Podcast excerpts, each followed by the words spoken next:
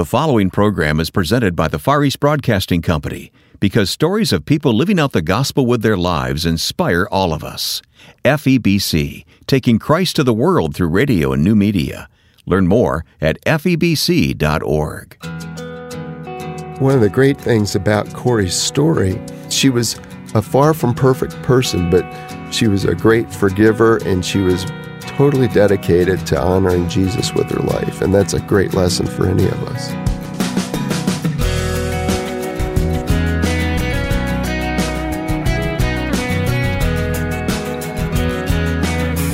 Coming up on First Person, we step back in time and take a look at the life of Corrie ten Boom and a new book on her life.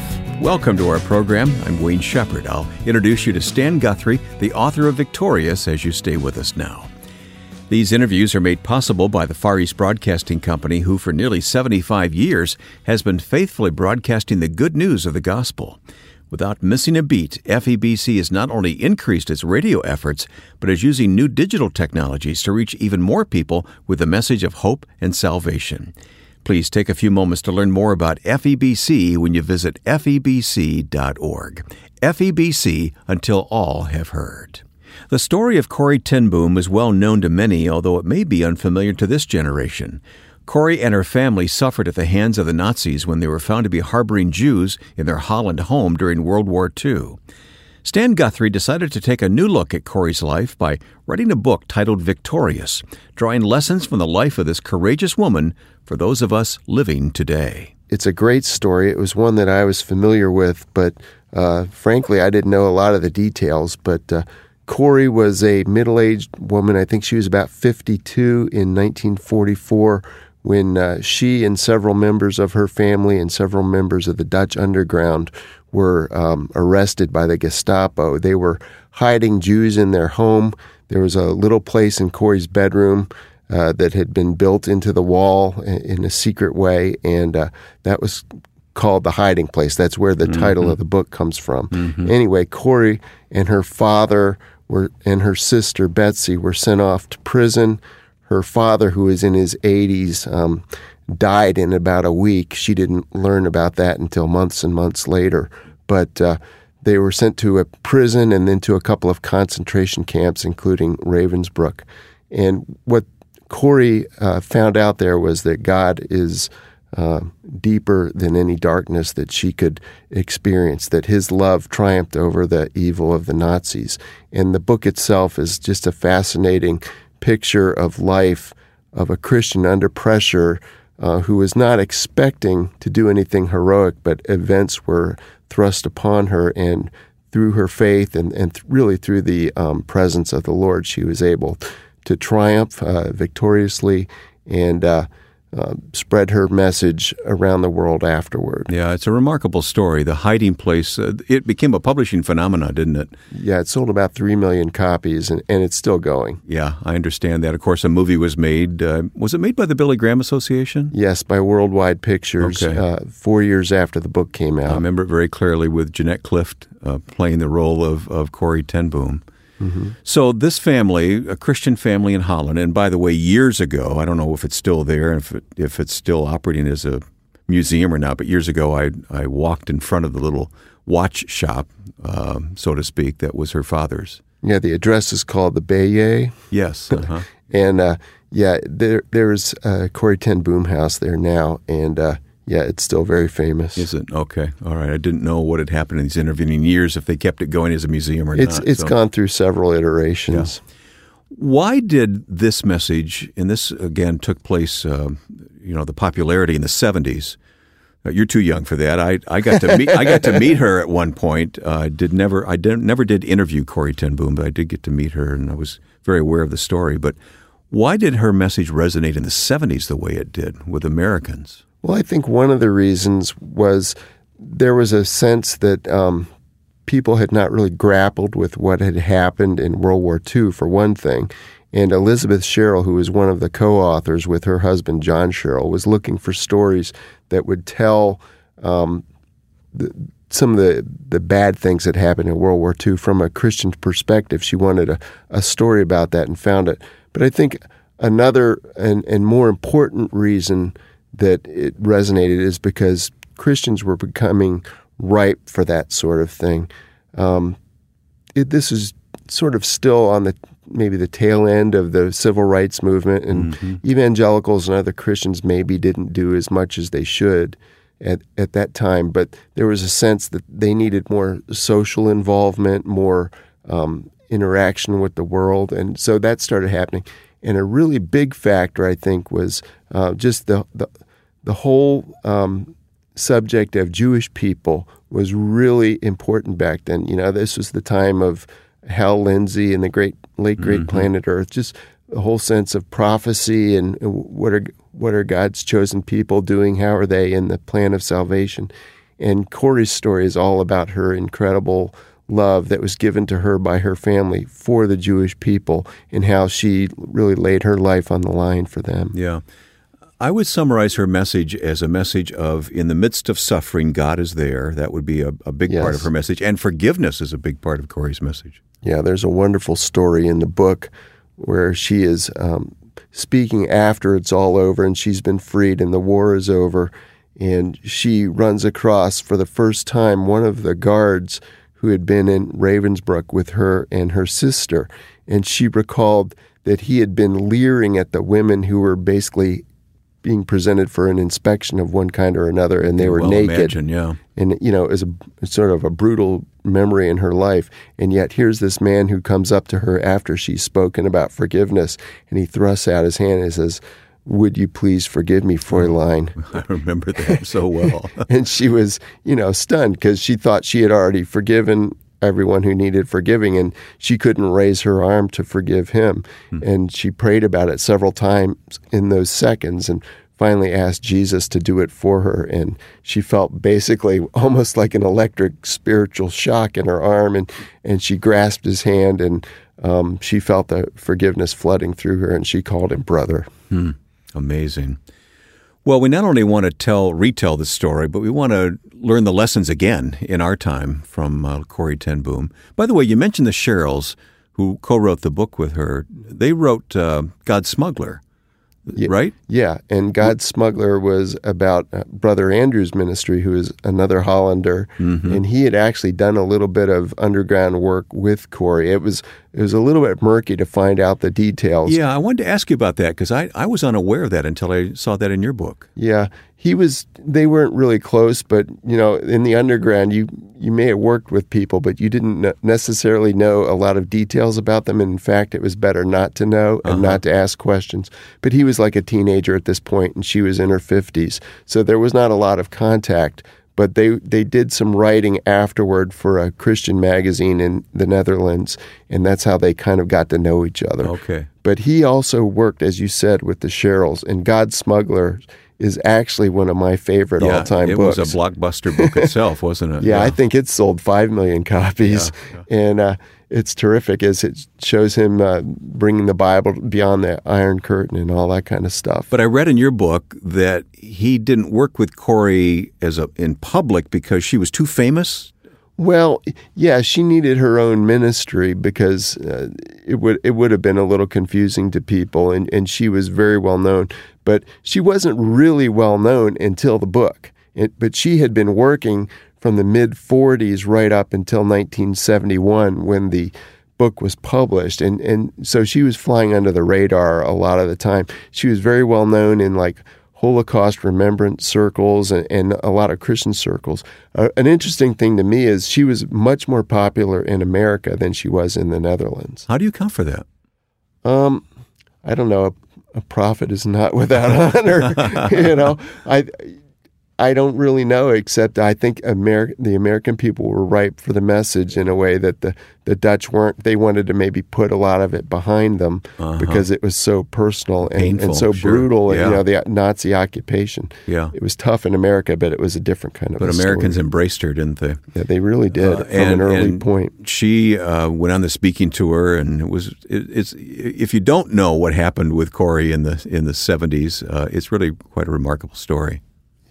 Well, Stan, you've written the book "Victorious: Corrie ten Boom in the Hiding Place." What what was your goal in retelling this story and going beyond retelling? And you know, you you really make the the story applicable to our time as well. Well, yeah, I got some great advice from a mutual friend, John Wilson. He used to be editor of Books and Culture, and we were sitting down to coffee. John likes to sit down to coffee a lot.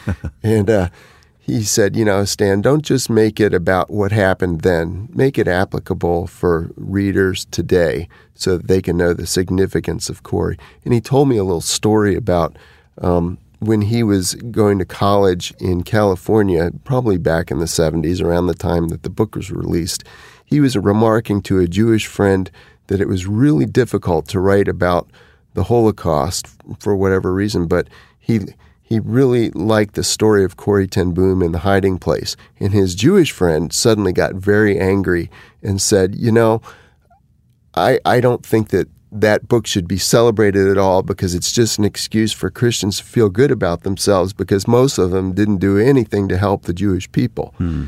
And what John said was, well, um, it's not that uh, I want this to say replace the Diary of Anne Frank, which is you know almost a completely different genre, though there are many similarities. Um, but I want it to be set alongside of it so that we can see kind of both sides of that coin. Mm-hmm. And and I think that this kind of a book can give us lessons for our own lives, not just to kind of celebrate what one person did, but what we can do in our own context. And I thought that was fantastic advice, Wayne, and I tried to apply it in this book. So, how do you express your goal for the reader who who picks up your, your new book on on called Victorious? I want them to get a real appreciation for Corrie ten Boom as a human being in a certain context, and then um, take the lessons from her own life, both during the war and afterwards, and apply them in a fresh way in our own lives. And we'll continue this conversation with author Stan Guthrie as we talk about his book and the life of Corrie ten Boom on First Person. Listening to your station is my first priority when I get home. Sometimes I even listen twice first on the radio and then through the internet. Thank you for all your hard work. The Far East Broadcasting Company receives millions of responses each year from grateful listeners. FEBC is dedicated to taking Christ to the world through radio and new media. To learn more, please visit febc.org. That's febc.org. The Far East Broadcasting Company, until all have heard. My guest is Stan Guthrie. Stan is the author of a brand new book. Matter of fact, it'll be out uh, very soon if it's not already. It's called Victorious Corrie ten Boom and the Hiding Place. And we'll have information at firstpersoninterview.com. Do you have a favorite part when you're writing this book, Stan? I do. It doesn't make a major part in my book, but it, it's something that really touched me, and that was when Corrie was young, before the war. She was probably in her early 20s or late teens, and she fell in love with a, f- a friend of her brother Willem. The, the man's name was Karel, K A R E L, and they started taking long walks together and talking and finding mutual interests and those kind of things.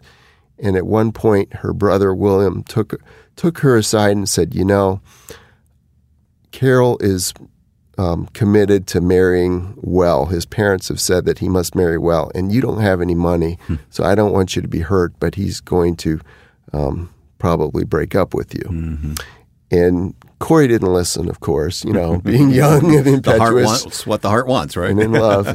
and yet, uh, Karel's uh, contacts became less and less until one day he showed up at the watch shop with his fiancee, someone else. Mm. And um, and of course, Corrie put on a good show for a little while while they were there, and then when it was over, she went upstairs to bed and you know cried her eyes out. And a little bit later, her father Casper, who is really one of the heroes of the entire story, came up, um, sat down, and talked to her about it, and she was just distraught. And he said, "Well, now Corrie, you're going to have to learn to love him in a new way." Mm-hmm. Wow. It's emotional for you to retell that. Well, sure. and uh, just to uh, put it in context, one of the great things about Corrie's story is that she had to learn to do that a lot. Yeah. Loss was a big part of her story. Right. And she had to to direct it in a God honoring way, in a productive way. And she did that throughout her whole life. Hmm. She, as you'll see in the book, she was far from perfect. She had a temper. Uh, she was kind of arrogant and pushy at times. Uh, she was uh, just she was not always the most patient person in the world. She was also pretty uh, strict about money and sometimes had a temper about it if her ministry was spending more than it had agreed to. So I think that went back to her days in the watch shop when mm-hmm. she took over the books for Betsy. And it was chaos back then. I think that always bothered her. But she was a far from perfect person, but she was a great forgiver and she was totally dedicated to honoring Jesus with her life. And that's a great lesson for any of us. I get the sense that you, in a, in a way, made a friend with Corrie ten Boom in researching for this book that you've written. Yeah, how, how could I not? I mean, there were at least 30 books that she published. I didn't read every one, but I read the ones I thought were the key ones that would help me tell my story and understand her background. And then, you know, many other people have written about her too. So, yeah, if you spend that much time on, on one subject, you kind of learn um, that they are a real person. So, this is not a hagiography, but I, I walked away from this thing impressed with her and wondering, you know, what would I do in that situation? Whether it was, you know, losing a love or, you know, facing down a, a Nazi official and, and telling them that uh, basically they're in, in, great trouble spiritually. Yeah. We touched on this earlier, but let's dig deeper on on the uh, final part of your book, which which is really the applicable part of Corrie's story and the lessons from Corrie that we need to learn today and perhaps relearn in our evangelical culture today. Yeah, and I'm glad you brought that up. I I, I noted a number of things. There there are probably a dozen things that you could say are really applicable, and you could have written a chapter on them. But I decided to focus on about five. And the first one was simply her commitment to evangelism.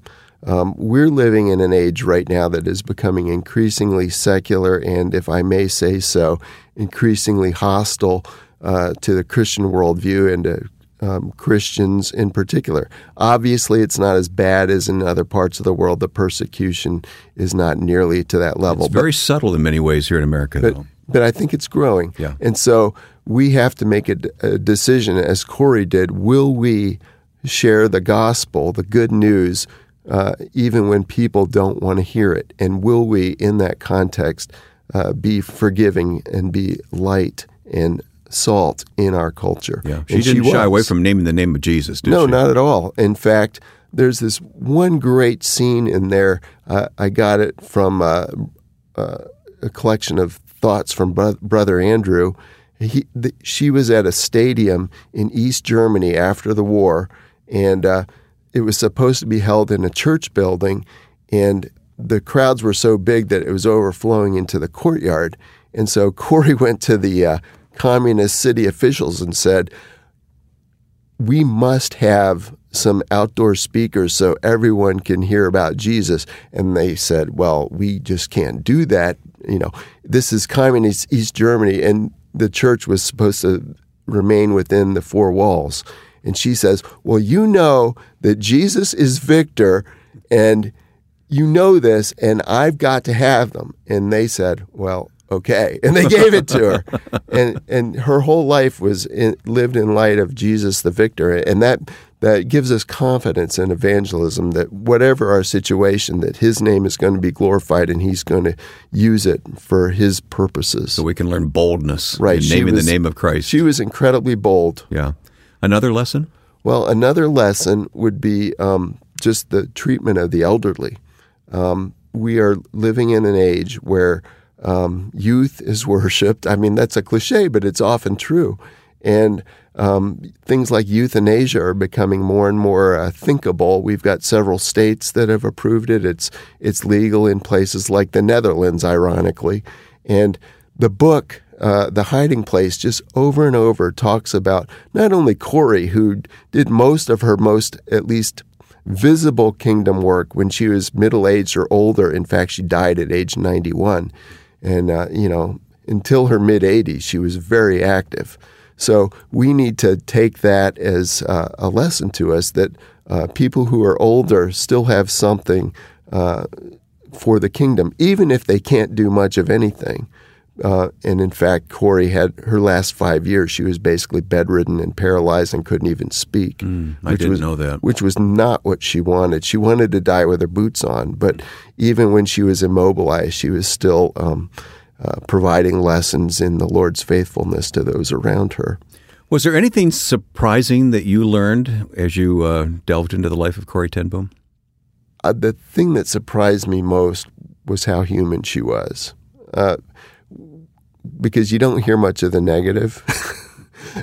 there's there's one point where um, I quote from a, a, letter of Brother Andrew to her board. He was on her board at some point because he believed in her ministry, and there was an overspending problem. And he said, "Now, I don't want Corrie to get upset about this because she sometimes does. So you need to take care of this."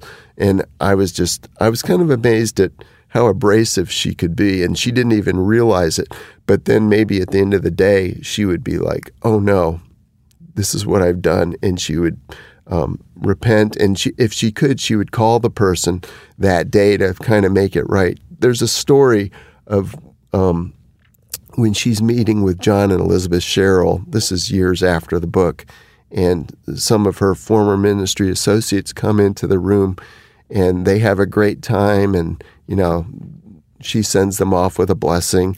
And John and Elizabeth say isn't that that couple who uh, who kind of uh, cheated you out of some money when you were doing some ministry for them? Oh. I guess I guess uh, they worked it all out and uh, you forgave them.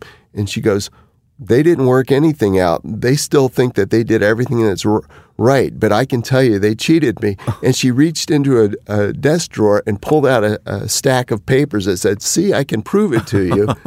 and and John Sherrill said, "Now, Corrie, you've just been talking about forgiveness, and here you ha- have a whole stack of papers with their sins uh, written down." And isn't that terrible? And suddenly she realized what she had been doing all those years, and her eyes filled, filled with tears. And as uh, Elizabeth Sherrill uh, tells it, um, they fed those sheets of paper into the fire, and, and that was the end of it. But she could be like that, just like we can. And to me, that's an encouragement. Hmm. We thank God for the lives of these saints who have gone before us and all the all the foibles and faults along with it. We learn from it, don't we? Yeah. And maybe one more thing I'd like to mention about this, and the book dwells on the anti Semitism both during the war years and also in our years. That's another application, is that Jews are still subject to that. And as believers, as also people of God's book, we need to care about that and we need to stand against it. Stan Guthrie's book, retelling the story of Corrie ten Boom and drawing lessons from her life for today's world, is titled Victorious and will be released in a few days. We'll put more information about the book at firstpersoninterview.com. We're here every week at this time, but if you ever miss an interview, you can always catch up online at firstpersoninterview.com. And to make it even easier, we have a smartphone app for both Apple and Android devices. Search First Person Interview in your App Store. I'd like to take a moment to thank our friends and supporters at the Far East Broadcasting Company who make these weekly interviews possible. The gospel message is so important, and FEBC is doing all it can to make sure that as many people as possible hear the Word of God. Learn more at febc.org. Now, with thanks to my friend and producer Joe Carlson, I'm Wayne Shepherd. Join us again for First Person.